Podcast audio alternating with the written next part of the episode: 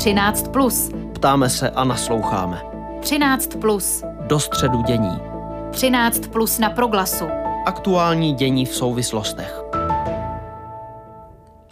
Aktuality z vývoje na Ukrajině a debata k dnešnímu Evropskému dni obětí trestných činů. Takový je program pro pořad 13+. Dobré odpoledne přeje Aneška Jakubcová. Rusko včera zvláštními dekrety uznalo nezávislost povstaleckých republik v Donbase na východě Ukrajiny a prezident Vladimir Putin nařídil armádě zahájit vojenskou misi. Oficiálním záměrem je podpora míru v oblasti. Co to znamená z hlediska mezinárodního práva? Jak na situaci může a má reagovat Evropská unie a Severoatlantická aliance? Nejen o tom budeme hovořit s právníkem, bývalým europoslancem a předsedou právního výboru Evropského parlamentu Pavlem Svobodou. Dobrý den den, vítejte na Proglasu. Dobrý den vám i posluchačům. My tu eskalaci konfliktu mezi Ruskem a Ukrajinou sledujeme den za dnem už několik týdnů. Samotný konflikt na východě Ukrajiny pak trvá od dubna 2014. Co se mění tím včerejším uznáním nezávislosti povstaleckých republik a přiz, eh, přiznaným vysláním ruských jednotek na Donbas? Co to v tom vývoji znamená, pane Svobodo? Podle mého názoru to znamená eskalaci a zároveň eh, rozhodně nikoli v poslední krok, který, který Rusko tam hodlá učinit.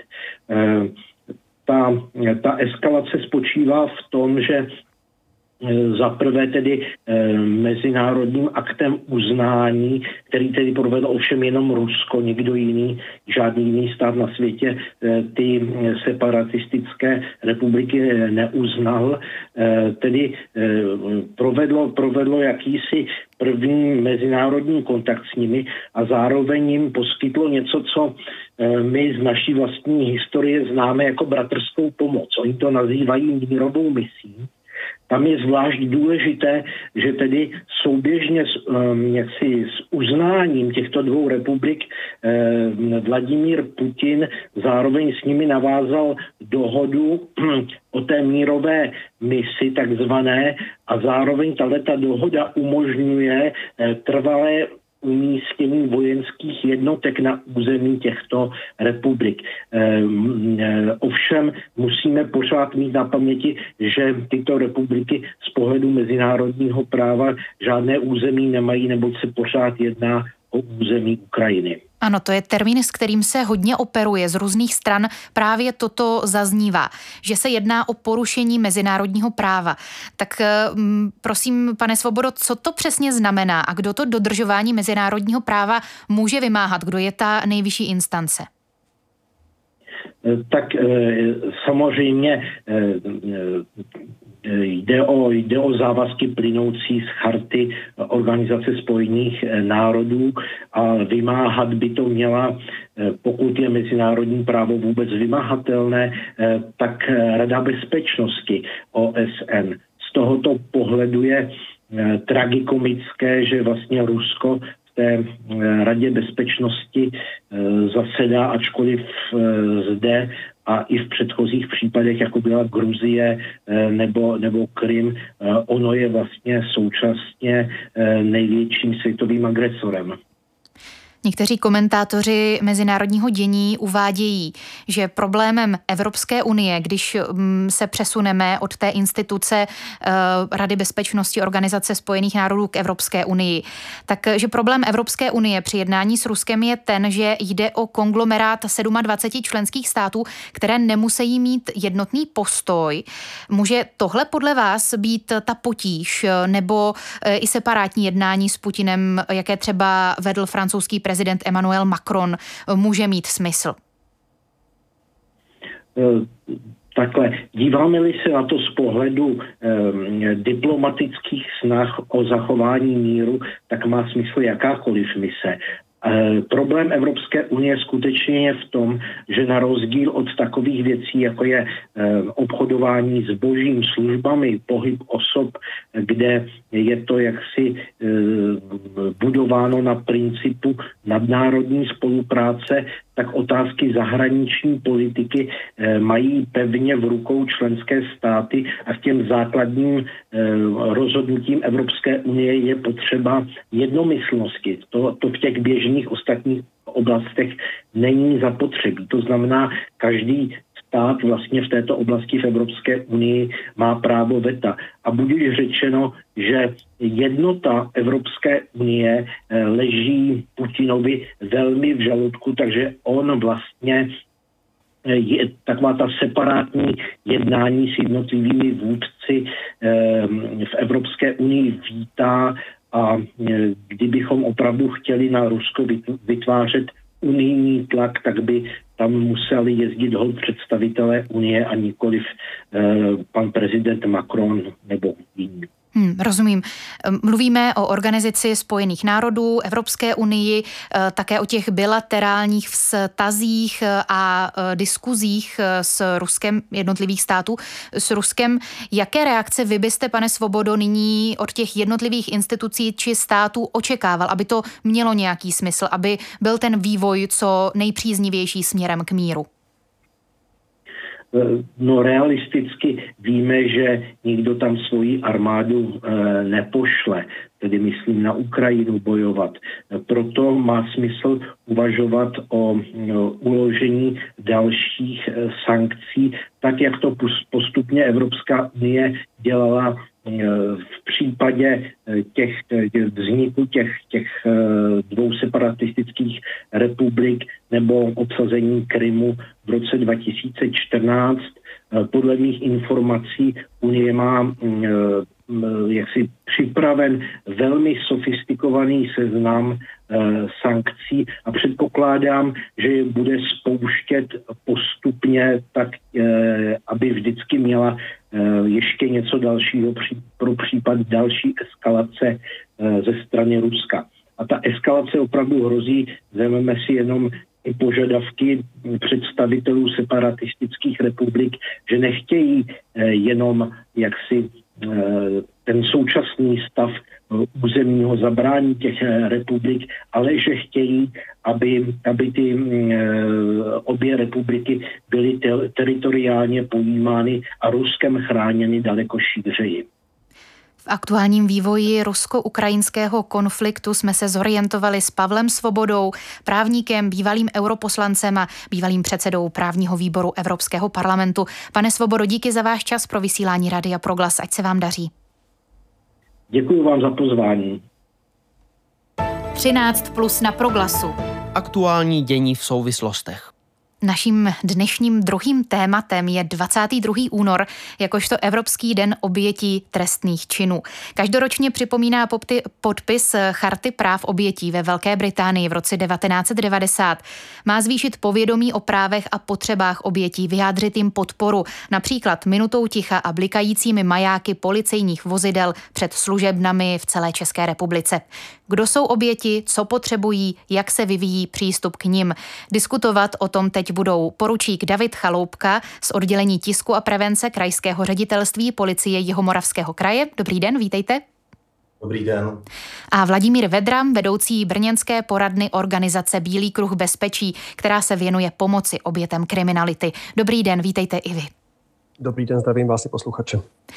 Začněme prosím stručně nějakými statistickými údaji, ať máme nějaké ukotvení představu.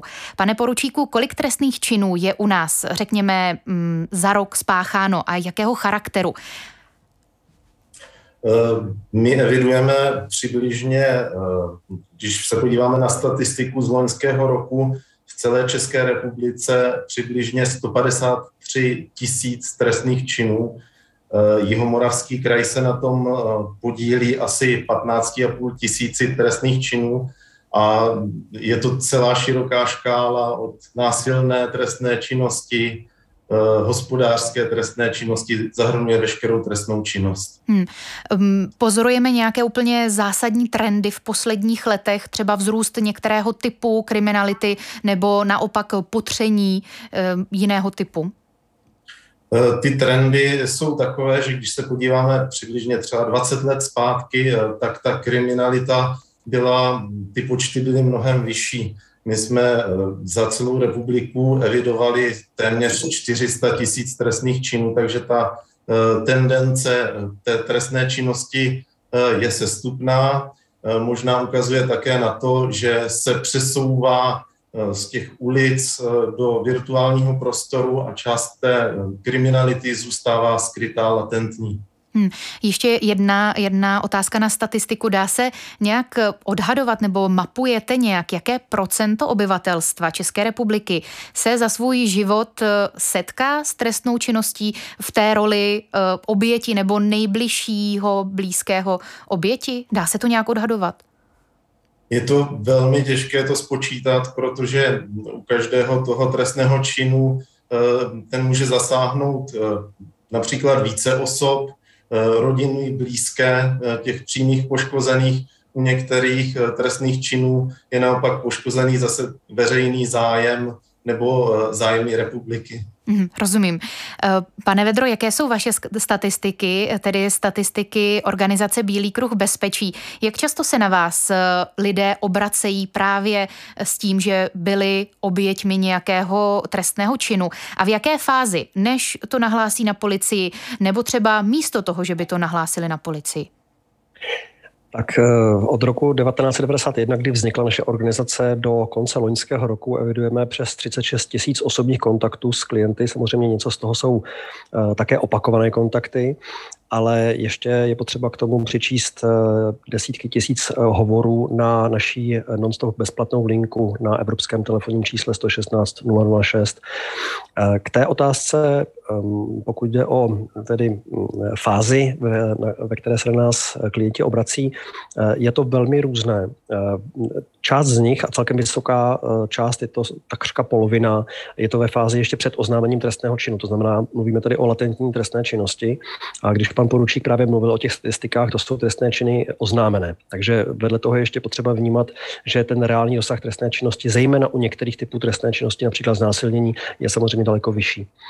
A um, další fáze, kdy se na nás klienti obrací, bývá třeba v situaci, kdy už mají jít cvičit před soud a bojí se toho kontaktu s pachatelem z pravidla od toho trestného činu. To je první kontakt a uh, nechtějí tam mít, takže řeší, jestli musí a v tom se jim snažíme pomáhat právě tím, že jim vysvětlíme, že sice musí, ale existuje řada institutů a práv, která lze využít právě, aby proto ten kontakt nebyl tak viktimizující. Hmm. Bílý kruh bezpečí, Mezinárodní vězeňské společenství, probační a mediační služba, více různých jaksi subjektů, které se snaží pomáhat, snaží a pomáhají obětem trestné činnosti. Mm, pane poručíku, je dobře, že je pomoc obětem rozprostřená mezi policii a mm, řekněme různé další subjekty, neziskové organizace. Nemělo by to být více v rukou státu? Já jsem přesvědčený, že eh, je skvělé, že máme tu tak rozsáhlou síť odborníků a že oběť si opravdu může vybrat eh, ten směr, který je jí nejbližší. Eh, takže nabízíme, nabízíme my, pokud, pokud radši vyhledá neformální setkání eh, s nějakou z neziskovek, určitě to není špatně. Mhm. A váš pohled, pane Vedro? No, já bych k tomu dodal, že eh, každý z těch eh, subjektů, které jste zmiňovala, má často odlišnou roli. Eh, když tady se bavíme o policii, jejím primárním účelem je dopadnout pachatele. Ta oběť samozřejmě je tam taky, ale často bývá až na druhém místě.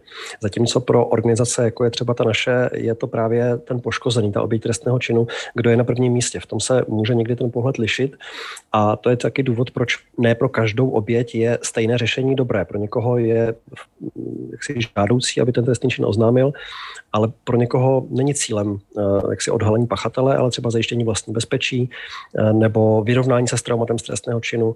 Takže já si myslím, že je v pořádku, že se tomu tématu věnuje víc organizací a je potřeba mít taky na, jak si, brát v potaz, že ne každý pracuje stejným způsobem. Pane poručíku Chaloupko, eh, jak se vám to poslouchá, že pro policii není eh, oběť na prvním místě? Je to pravda?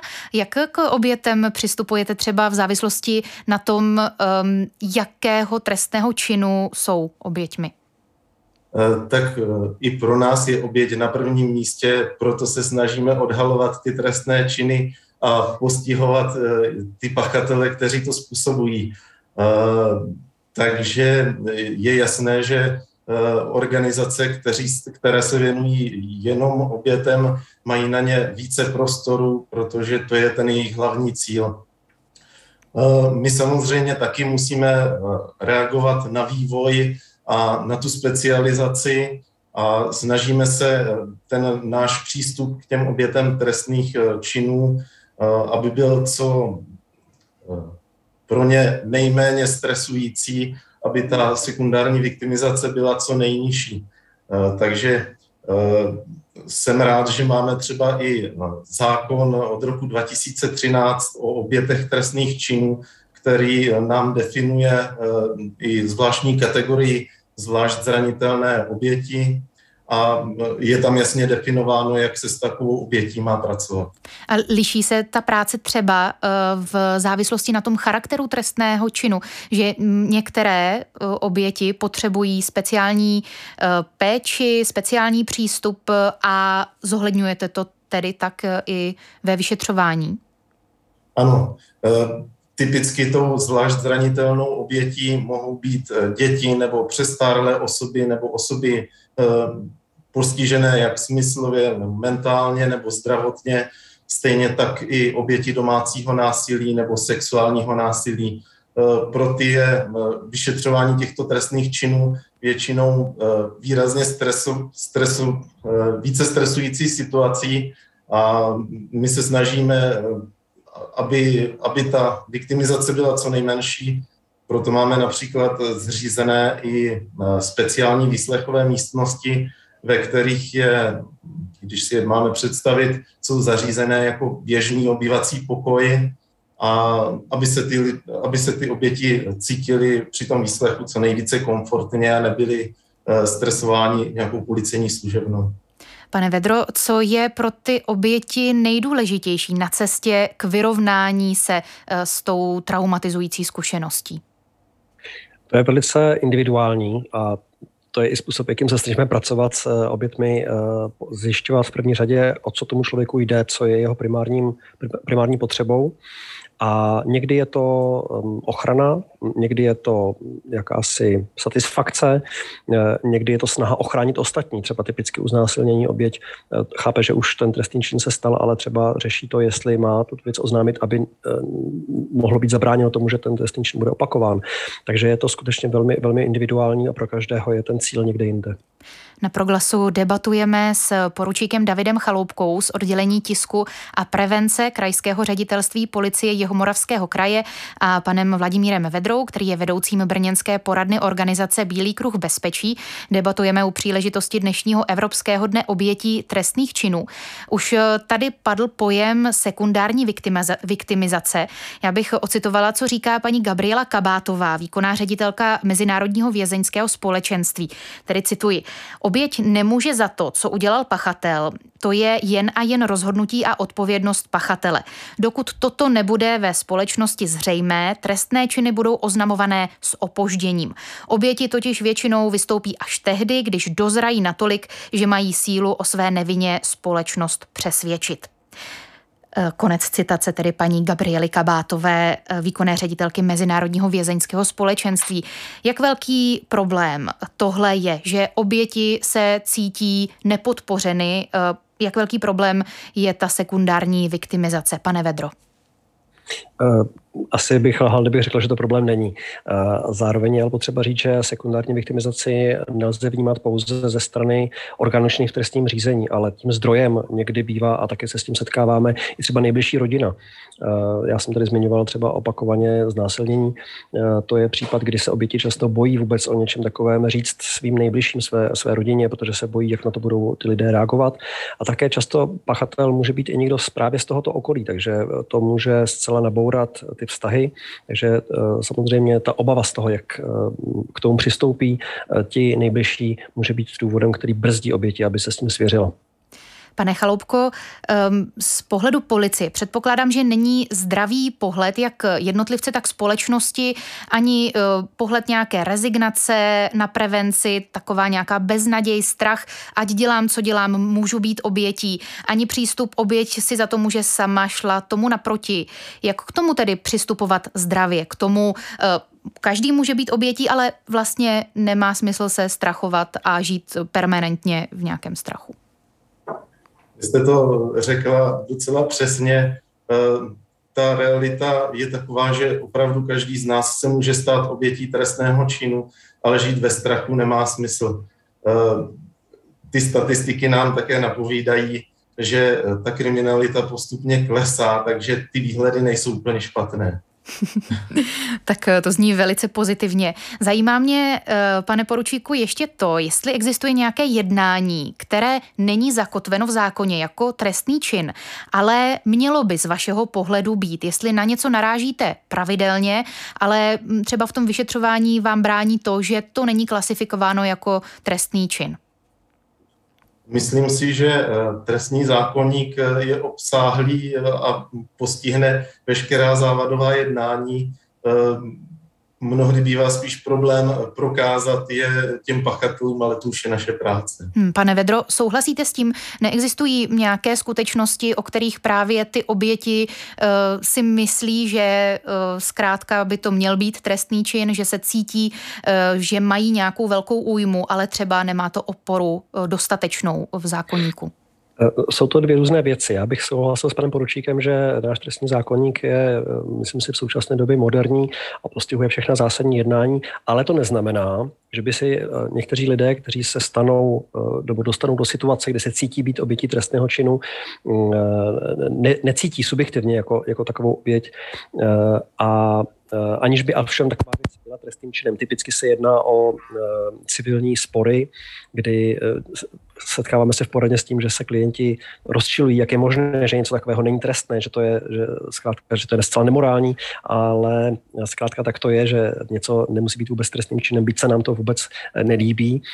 A to někdy z důvodu, že je to v úzovkách pouze přestupek, to znamená, že tam je nějaká nižší společenská nebezpečnost, anebo z toho důvodu, že to jednání vůbec není trestné, že skutečně spočívá v rovině eh, mezi, mezi lidské a vůbec na ně trestní právo nepamatuje.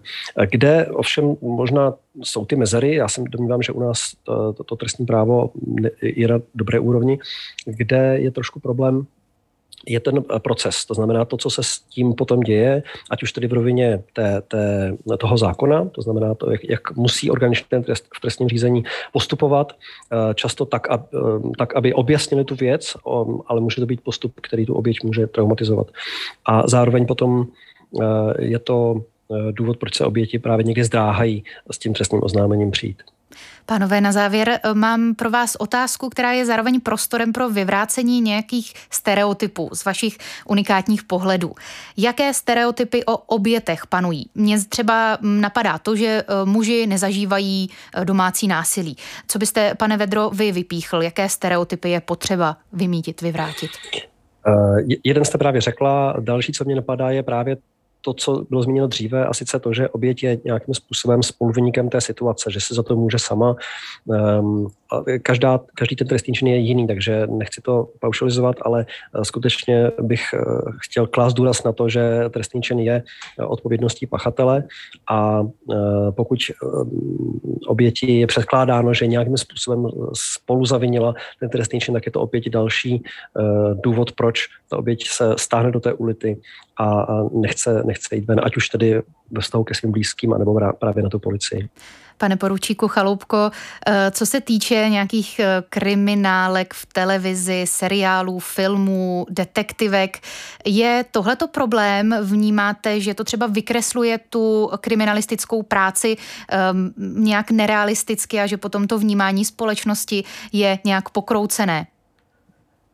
Určitě do těch oznámení a když komunikujeme s veřejností, se i to, co vidí v televizi, promítá Eh, ta, řekněme, profesionální kvalita eh, těch eh, jednotlivých seriálů či filmů je taky na různé úrovni.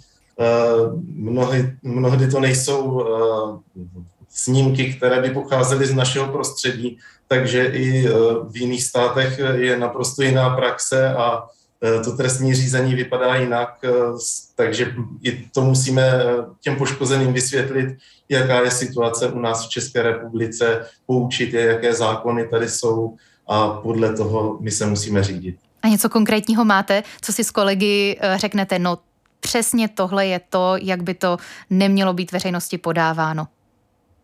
Eh, teď mě tak narychlo nic úplně nenapadá, ale eh, když sledujeme ty seriály, tak samozřejmě o tom diskutujeme s kolegy, takže tam eh, určitě těch nepřesností je hodně, ale teď je zrovna mě eh, nějaká konkrétní nenapadá. Rozumíme potřeba to zkrátka brát eh, jako konzument nějakého takového obsahu s rezervou. Já vám, pánové, moc děkuji za váš čas, za otevřenou a vstřícnou debatu a konkrétně tedy děkuji panu poručíku Davidu Chaloupkovi z oddělení tisku a prevence Krajského ředitelství policie Jihomoravského kraje. Díky za váš čas. Děkuji taky za čas. Naschledanou. A panu Vladimíru Vedrovi, vedoucímu brněnské poradny organizace Bílý kruh bezpečí, která se věnuje pomoci obětem kriminality. I vám děkuji za váš čas. Mějte se hezky. Díky za pozvání. Hezký den.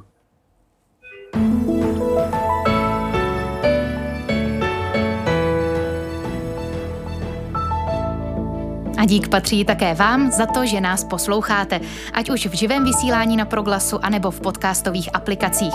I za Evu Svobodovou, která na pořadu spolupracovala, se loučí Aneška Jakubcová. Pěkný den.